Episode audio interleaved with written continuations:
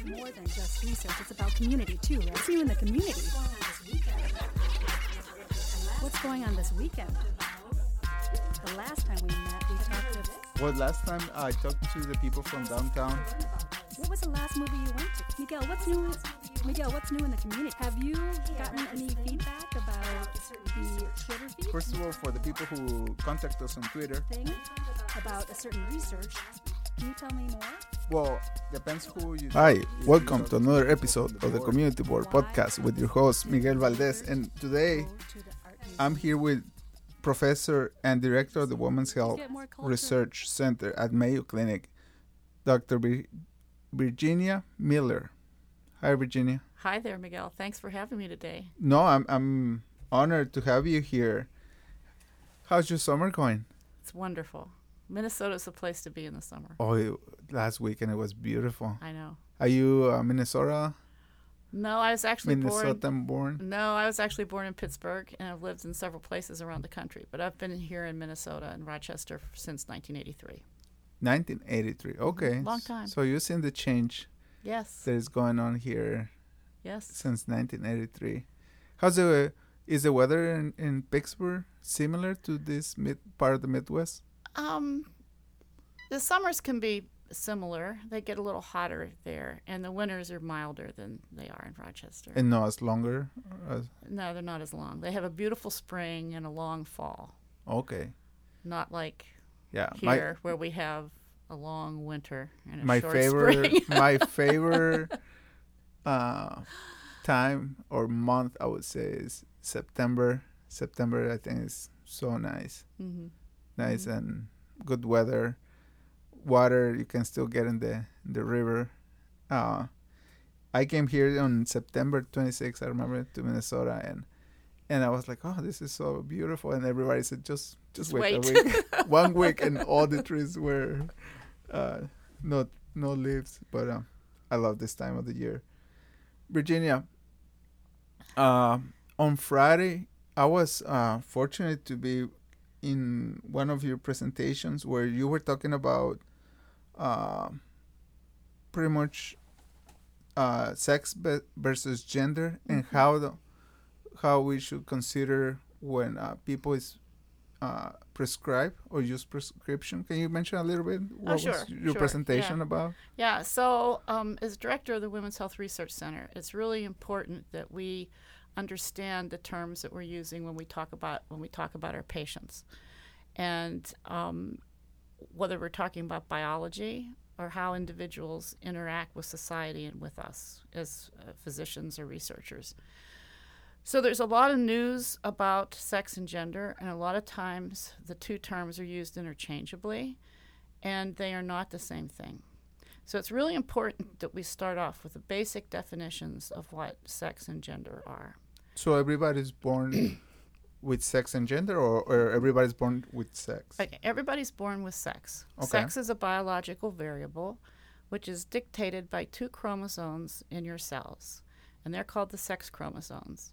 Women have two chromosomes which are called X chromosomes, and men have a chromosome that's called, that's one X and one Y. This is the fundamental genetic difference between individuals in the population. Now and there is that found through the whole animal kingdom? there's some variations in animals as you go to different kinds of, of frogs and turtles and things like that. But for when we're talking about mammals, we're talking about male and female, dictated by the chromosomes. Now there can be variants in these chromosomes, but they represent a very small portion of the population, and um, are, are very rare. So when we talk about sex for the general population, we're primarily talking about dichotomizing individuals by their chromosomes X and XX and XY. Mm-hmm. Now, these chromosomes dictate how the body develops. And every cell of your body that you would test would have an XX or an XY chromosome.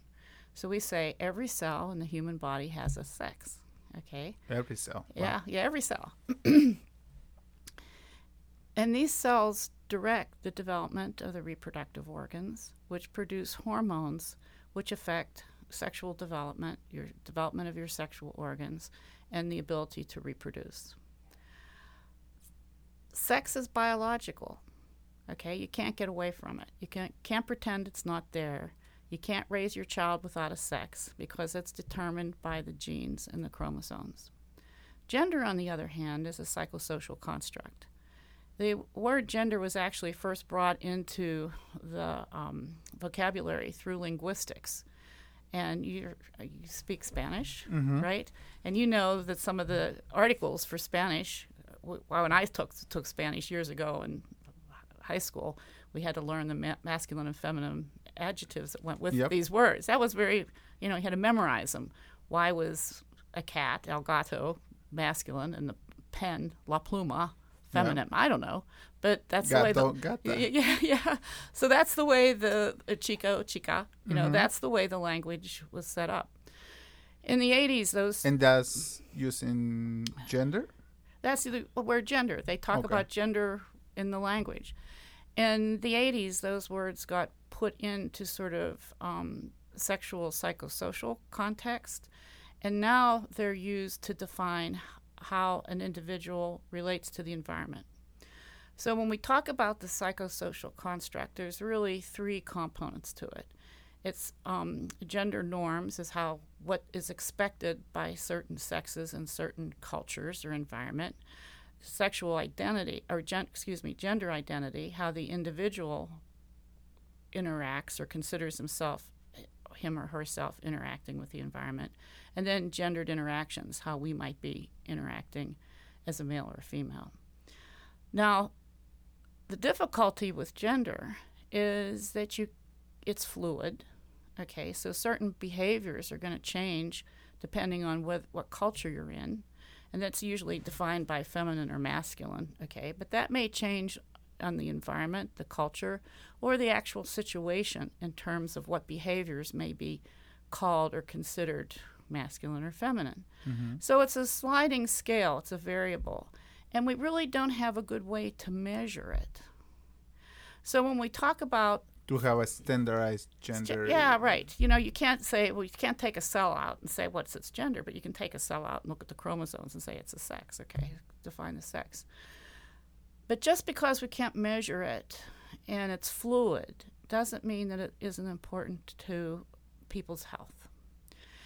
And we can measure components of gender, okay, which help a physician or a scientist When you say compounds for the people who's listening. Yeah, yeah. I'm gonna. I'll, oh, let me. okay, let sorry. me. Let me. Let me list some of those. What they might be. You're getting ahead of me. Um, maybe I'm behind you. um, so, why do we care about these things? We care about them because they can influence the biology. What can influence the biology? Well, your um, uh, lifestyle, whether you smoke, whether you exercise, the kinds of food you eat. Now, whether you smoke or exercise or the kinds of food you eat are going to be influenced by your culture, whether you grew up in a Germanic home like I did, or more of a Latino Hispanic home as you did. There's certain foods and cultures and habits that influence what we eat and our diet and our activity level and so on. Um, what's your schooling? Okay, what's your education? What's your economic uh, status? Which may dictate your availability to obtain certain levels of education or your ability to get certain jobs. And with certain jobs come exposures to environmental pathogens or toxins, which could influence your health. Or where you live. Where you live in a rural area is going to affect how you interact with others or how you see yourself, or if you grew up in inner city. Okay, all these factors are components of gender. And we can measure these things. So when we talk about factors which influence health and disease and outcomes, because in the medical community that's what we're about, trying to keep people healthy and helping them regain their health if they become ill. We can measure these components and see how they influence the biology. Okay. So, some of these factors, like if you're exposed to some environmental toxins, smoking, for example, or alcohol, or um, pesticides in the environment, or uh, components in plastics, can affect your genes and make permanent changes in these, which would either increase your predisposition to disease or your ability to respond to some treatment. Those are called epigenetic uh, changes. So we need to keep in mind these cultural things, okay, which make up gender. But we have to keep in mind when we are seeing a patient or a research, someone's volunteered for a research project, as I see them, because I'm not a physician, I'm a, I'm a researcher, what can influence how they're going to respond to a certain treatment and whether they're going to be compliant to the treatment if it's, um, it's presented to them or how their disease presents. So, some of these environmental and cultural factors are going to affect um, how rapid a person um, may develop a disease. And the biology factors that we can also measure, in addition to sex, is your age, okay, your race, um, whether or not you're reproductively uh, competent or not, which means for a woman whether she's premenopausal or has passed menopause, how many babies she's had is going to influence her health. These are biological things we can measure as well. So the environment is going to, what they say, writes on the body, but to try to measure gender is not specific. Let's measure the things that are specific that are going to influence the biological outcomes. And the good news is that when you go to the physician, lots of times they'll give you a form to fill out where you actually put those things in. You put in what your sex is, your biological sex, you put in your age, you put in your race. Then they start asking you questions relative to education. Uh, how much do you smoke? How much do you drink? What kind of sleep you get? What are the stresses in your life? What's your education? we are already measuring some of these things, mm-hmm. which influence how we would interact as individuals in and either a research in, or, a, or a medical setting. Those intake forms, those are kind of across the board? Mm, no. I think it would be ideal. There are many questions that are standard, okay, um, but I think that to um, uh, that there could be an effort to make these more uniform to capture those variables which we know influence health and disease. Okay? For example, if we talk about what a woman fills out, typically those forms ask when you started your period, um, how many children you had, um, when you reach menopause. Now, those are important questions, but when we get back to how many children did you have, one of the key things that we're finding out is whether or not a woman had a difficult pregnancy, for example, um, uh, gestational diabetes, where she can't regulate her blood sugar during pregnancy, or high blood pressure during pregnancy, called uh, uh, hyper, gestational hypertension or preeclampsia. And she can have that. It influences the baby's health, but it influences mom's health during the pregnancy. But now we know that those conditions will affect her health after, years after she's had the mm. baby. Okay, as she's entered menopause, the very fact that she's had these conditions while she was pregnant increases her risk for, for example, cardiovascular disease, increases her risk for developing type 2 diabetes, increases her risk for cognitive impairment um, or uh, uh, towards dementia. So those things aren't routinely captured on intake forms for women, but they should be. Um, and the work that you presented and the you mentioned the when you guys when you trying in the lab with the male mouse and female mouse when you're trying uh, different um, procedures uh-huh yeah, procedures yeah. how how affect affects different. Okay, so how do, how do you see that in the field? Yeah, so traditionally, most of the experimental data on experiments were conducted on male animals and male humans. And historically, historically, okay. And the good thing is that this is now being beginning to change because we're finding out that because we have these biological differences between men and males and females with the chromosomes and the hormones, that the body doesn't respond the same to certain um, provocations. Um, but traditionally, what was found on the male was applied to the female.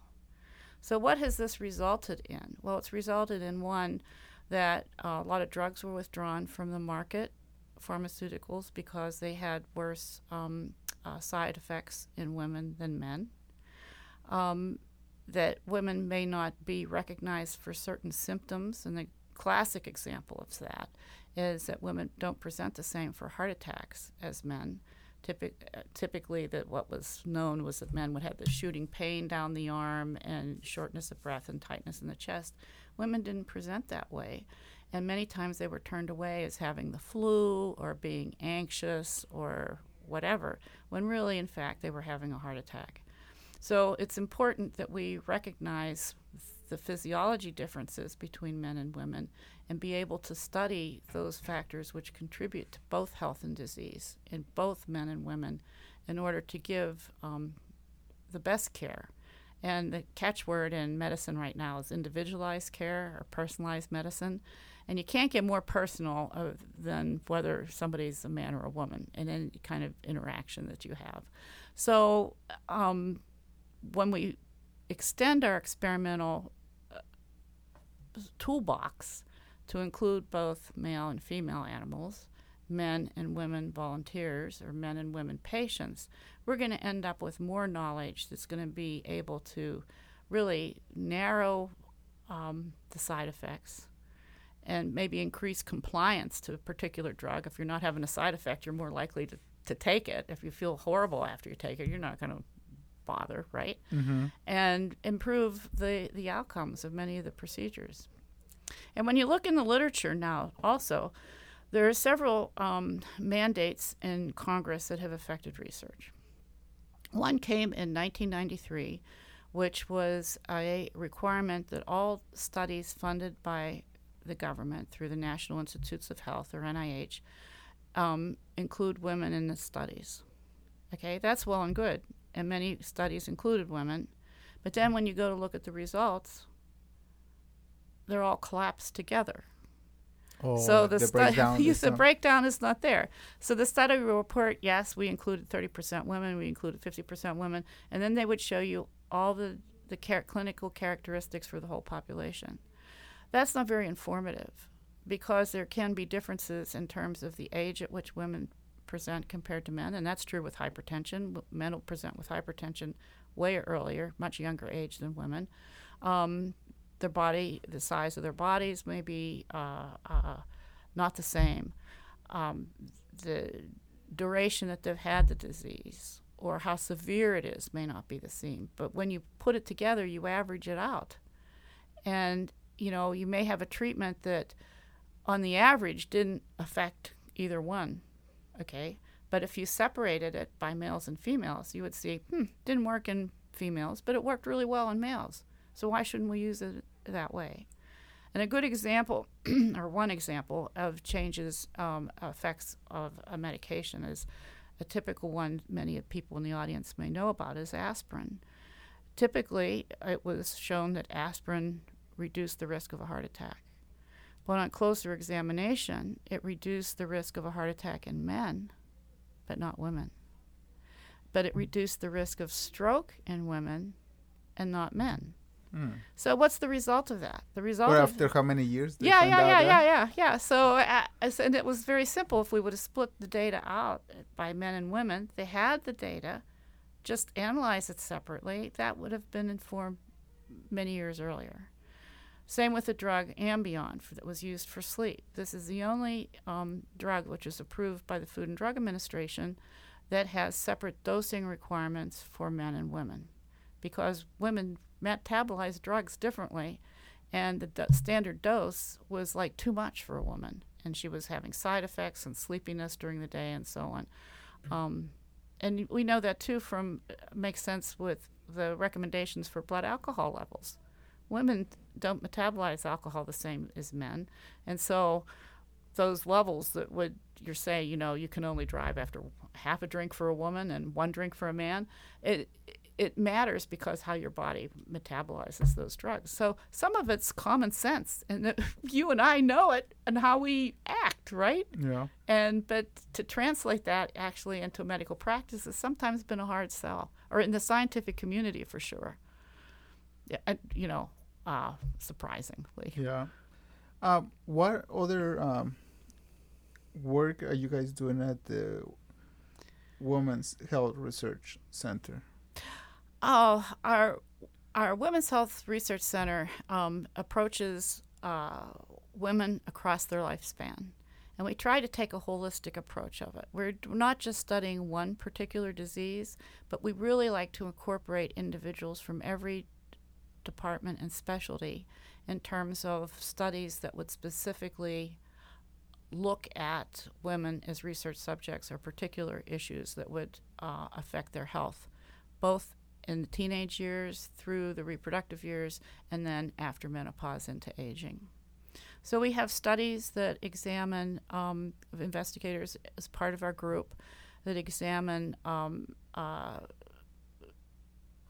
injuries to the knee in young women that are athletes because Is that common? ACL injuries for women that play soccer and sports are very common. And if these young women have one of these ACL um, uh, ruptures, it puts them at risk for more as they age and also for arthritis in their knees. So it's really important that we understand why those uh, injuries occur and how we can train individuals to prevent them. We taught we have indiv- individuals that are investigating new ways to monitor um, uh, the breast other than mammography for more sensitive measures. We have studies, uh, investigators that are looking at new ways to detect uh, uterine cancer, endometrial cancer, with uh, non invasive tests that can be used at home. Um, we have people studying drug reactions in men and women. And um, let's see, what else do we have in our portfolio? This is a personal question. yeah, yeah. Do so you those are guys- just to name a few. Yeah. Yeah, yeah. Do you guys do some on uh, postpartum depression? Um, the, Have you guys done, or Um, are you aware? I'm. Uh, I don't. I don't know of any investigators in our group who are doing that, but I do know that when the psychiatry department, there's some um, interesting work going on of how to treat depression in women that also seems to be um, affecting and reducing their menopausal symptoms of hot flashes. So there's many relationships in women of things going on in the brain between symptoms of menopause, depression, and sleep. And we're just now beginning to sort those out with some very interesting studies. And depression also, um, it shows different in men and Yes. women. hmm hmm It, it depression is more um, uh, prevalent in women, but in men it, it can't be treated as, as easily, and sometimes. Uh, when you look at suicide risk, women may threaten suicide, men carry it out. So uh, uh, that's serious uh, societal consequences to understanding um, depression and brain related diseases, including um, age related uh, cognitive impairment or decline. I remember also during your presentation, the you mentioned that you have an uh, event coming up. Yes, we have uh, a celebration of women's health research here at Mayo. It's the first one we've had, and we're very excited about it because we're bringing in a keynote speaker from the National Institutes of Health, the Office of Research on Women's Health, uh, Dr. Sharon Hunter. Um, and she's going to be talking about the importance of including sex as a biological variable in research. And um, we're highlighting some of our young investigators, investigators who are looking at um, using the genome, which are called gene wide association studies, to look at drug activities as related to depression and um, uh, ovarian function in, well, in ova- depression in men compared to women, because many of the gene association studies haven't been separated or even included the X and Y chromosomes, and that's very exciting. we have um, investigators reporting on um, brain imaging for as uh, and progression of Alzheimer's disease and dementia in women relative to whether or not they take menopausal hormone treatment. And individuals talking about another investigator talking about um, spontaneous coronary dissection, which is the coronary arteries in young women just rupture. And previously, it was not considered a type of heart attack, but now we know it's more prevalent in women and it puts them at serious risk um, for future events. And if the if it's the coronary artery ruptures and it's not treated, uh, it's it's very serious. It can be um, a, you know a fatal condition. But we're understanding early diagnosis, how to treat it, and so we have investigators doing that. And then we have some very interesting uh, work also of, of individuals who are working in the communities, going out um, to programs. One program is called the Faith Program, where one of our young cardiologists is going out to churches in the Dr. local area. LaPrincess? Yeah, La, yeah, La Mhm. Princess Brewer, going out to churches in the area and engaging the community um, with uh, electronic devices and educational materials to um, help the communities at large develop their own programs to improve the health of their neighbors and members of their Community congregation. engagement yeah, research? yeah, hmm yeah. How do you get involved? How do you feel that call when you were to school to go into the psychology field? Well, I mean, physiology. It was well. Um, you know, you have different people influence your life, and I had a high school biology teacher who was very engaging, and uh, I got hooked on biology, and so I was a biology major in undergraduate school, and I was going to be a high school biology teacher. Well, I came through school at the time when many and back then, Well, how, how research looked like? well, it was let me, mostly let me men. try. I'm Tell me not- uh. I wanna that's, hear that. it's coming. It's coming. I um uh uh I couldn't get a job teaching. Okay, because there's many World War II baby boomers just like myself, all looking for teaching jobs. I couldn't get one. So I had a professor in undergraduate school suggested I go to graduate school. So I ended up in graduate school. And at that time, I was the only woman in my class that was in graduate school. And I was studying temperature regulation at the time that people were going into space with the idea of coming up with a uh, hormone or substance that you could inject into astronauts that would put them in the state of hibernation while they traveled to Mars. It sounds crazy, right? 2001 Space Odyssey in reality, Oh. but that's what we were studying. And at that time, I really felt as a woman, a, you know, young woman in science, a budding scientist, eager to succeed and prove myself that I was as good as my male colleagues. I want, I actually actively avoided anything related to women because Oh. it You're trying to fit in. yeah, yeah. And um, most all my professors were men. All my classmates were m- men. Participants probably were all Well, men. yeah, well, we were working with animals at that time, and we didn't really pay attention to um, whether they were males or females. We would record them. I work with woodchucks, and I or marmots, woodchucks, um, and we didn't really pay attention to the sex. When looking back, I, I should have, but I didn't.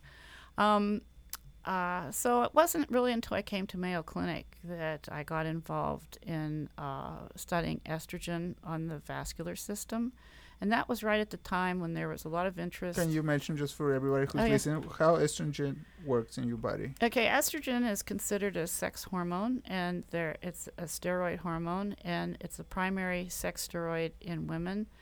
Testosterone is the primary sex hormone in men. It's responsible for the development of the reproductive organs and the secondary sex characteristics. But the im- interesting thing that the audience may not know, both men and women have both hormones. Okay. Okay, but in different concentrations. So right and now, And we need it both. uh, yes, right. For example, estrogen um, is important for bone formation, both in men and women. Okay. Okay, so that's something that people don't recognize, and we need to understand how these hormones act on the bone, on the intestinal system, on the skin, and the muscles, and the brain, and the heart, all parts. So we were interested in how estrogen affected cells which lined the blood vessels, and at that time, there was the first woman appointed as director of the National Institutes of Health, Bernadine Healy. What year we're talking? That was 1991. Okay. Shortly thereafter, in 1993, is when the uh, dictate from Congress came out to include women in clinical trials, and there was So a before it was no. there was no requirement for that to happen. Wow. Okay. So um, at that time, they put out a request for research applications to study estrogen in coronary arteries. And uh, I was joined by several of my colleagues here at Mayo. We put in an application and we were successful. And then one thing just led to the other. So, what started out as a basic interest in the effects of the hormones on the blood vessels suddenly escalated into a women specific program. I became the director of the Office of Women's Health here at Mayo in 2000. And we, as part of that office, was to improve the education about women's health to women in general, but also to improve the research portfolio.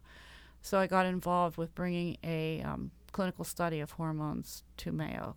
We became one of the sites for a study called the KEEPS, the Kronos Early Estrogen Prevention Study. And from there, it just one thing led to another, and here I am.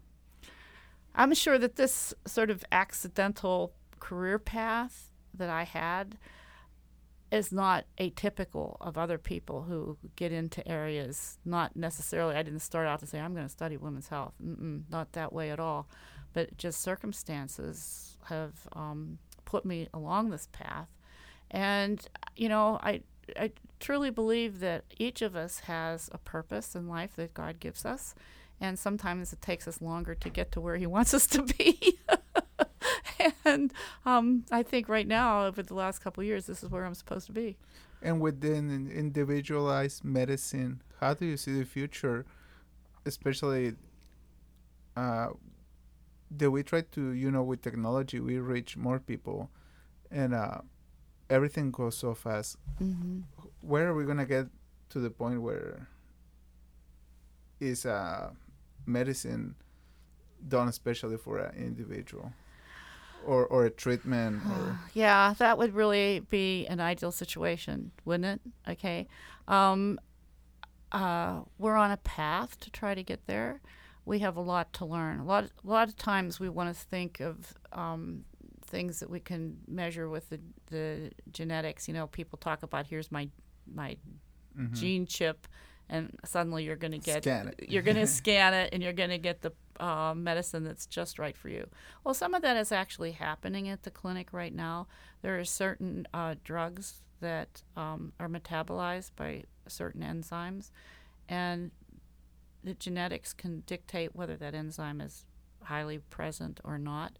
And that's actually in some individuals' medical records if they've had their genetics analyzed. So it's being used to a certain extent at the clinic right now. okay. Um, so that's one of the first steps. We need to refine that um, to consider whether or not these uh, genetic variants are important for men versus women, and at which stage of their life they may be more or less important. Okay.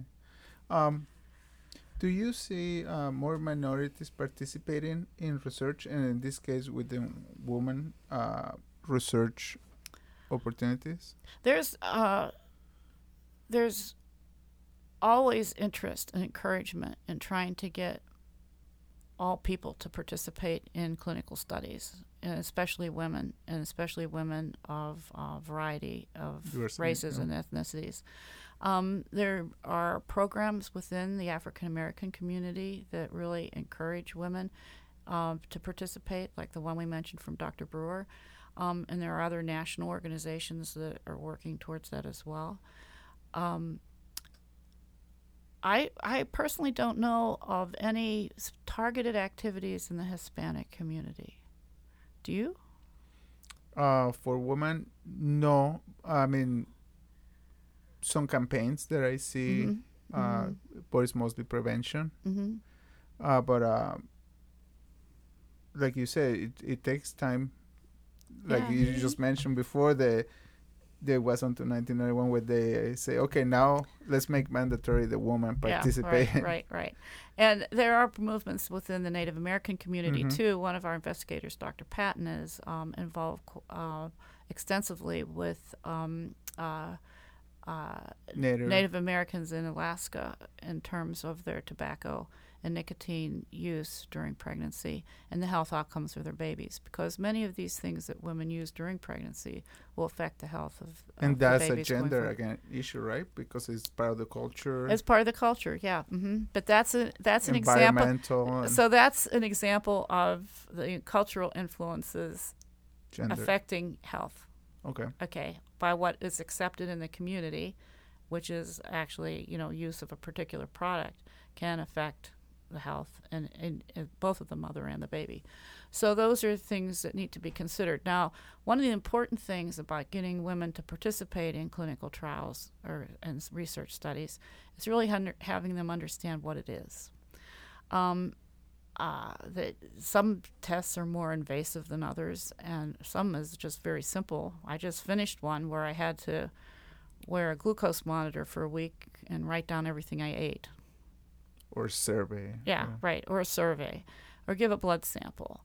Or, um, but there are barriers for women to participate in trials. First of all, if they have responsibilities for jobs, they can't get there necessarily during the hours where the test is run, or they have to take time off. And a lot of the time off they have, they would rather reserve that for if their children were sick or for vacation. Yeah, yeah. You know, do you really want to spend the night in the CRU, or do you want to spend it on the lake on, on the lake? Do laundry Yeah, day. yeah.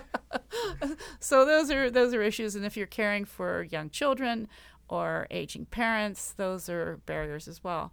And we've actually had um, in the hormone trial we ran that was right after there was a lot of press about hormones causing breast cancer, and we had women who declined our, t- our from our study or, or, or stopped being in the study because their husbands were um, concerned that they were putting themselves at risk.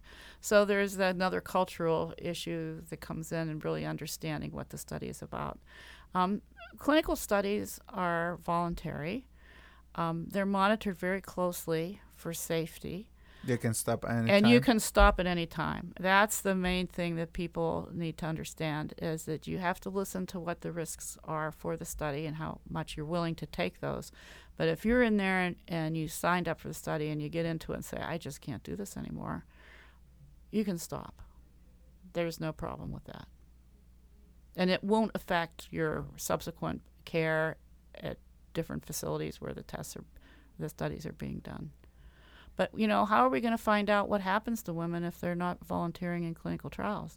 We can say there's health disparities in terms of how we um, deliver care to women or how they respond. But if they're not willing to volunteer in a test, it's sort of a two way street a little bit.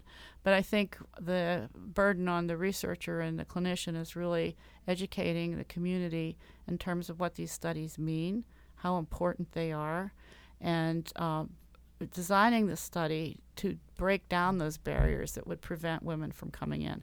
Having the study, maybe having the collection site out in the community rather than having the people come to the hospital. You know, it- where possible. Not all Yeah. tests are, you know, if you have a big fancy machine, you can't take that to the community, but you can certainly go out there to do the consent forms and do some basic measurements and things like that. For somebody who's listening is not familiar where uh, some of the vocabulary we're using, can you uh, describe to us the difference between a trial and a research? Um, a, a research study and a clinical trial. Mhm. Okay, a clinical trial is is usually one where it is one where there's a drug that's being tested or a procedure that's being tested against a control or a placebo. Okay. So it would be a new medication, a new treatment methods, or something like that. A research study would be one where um, uh, the procedures that are being used are not new, are standard Is data to is, back it up? and it's more to understand the basic physiology of what would be going on. So, example for the um, study that we did, we were looking when we looked at um, the risk to study the risk of having a preeclamptic pregnancy on your future disease. We evaluated women who had a normo, normotensive pregnancy compared to women who had a, a preeclamptic pregnancy. What does that mean? Uh, normotensive means you just had a normal pregnancy, your blood pressure didn't go up. Oh, okay. A okay. preeclamptic one would be a condition where you had really high blood pressure during the pregnancy, and um, uh, and it started in the middle of the pregnancy and terminated when it was over. So we found wo- age-matched women for those two conditions, and we brought them in, and we did assessments of how much calcium was in their coronary arteries. We looked at their brains. We did some cognitive testing. So that was a clinical study okay. involved humans, but it was to all procedures were those which are standardized and um, uh, wasn't an intervention for them. It was just studying how they were. Okay. Does Wow. that answer it? That yes, I'm Okay. learning a lot, and and and I'm just so happy that you made it to you that you came and agreed to participate in this podcast because I really believe that this is really important to people to participate in research for Mhm. future Yeah, yeah, generations yeah. and and there is benefits. Absolutely. It benefits, I mean, all of us, I think, have some need to um, uh, altruism in terms of trying to improve our environment or the life of others that would follow. And participating in some of these clinical, these clinical or, or, or research studies, um, it provides an opportunity to do that. Have you ever been in a clinical study or a trial? Yes, yes. Okay. I done uh, like a bone density Okay. Uh huh. bone density one, uh, some on diabetes too. And how was that experience for you? I, I, I learned more about myself, I think, Oh yeah, yeah. because you know they ask you those questions in service and get you thinking like, oh, I should be moving more. If it's, I mean, they don't never tell you. I never was really um, how you want to say uh, patronized, where they tell you, oh, you Mhm. should do this and that. hmm hmm But uh, you kind of learn about yourself when you fill in the forms or the survey, Right, and, and right. it's an eye opening. Yeah. And when they ask about family history, which is really important, and Mhm. sometimes we we don't talk about that, and and that's where you learn what is in your genes, what's what's in your family history. Yeah, so yeah. it's really important. I think it's the most telling thing. I think um, I've been in a couple studies to manage my weight and risk of diabetes and things like that. It's when you give a diary and you actually have to write down everything you eat during the day. You think, mm, I'm not eating much, doesn't have any calories. And then you actually start writing it down and you think, wow.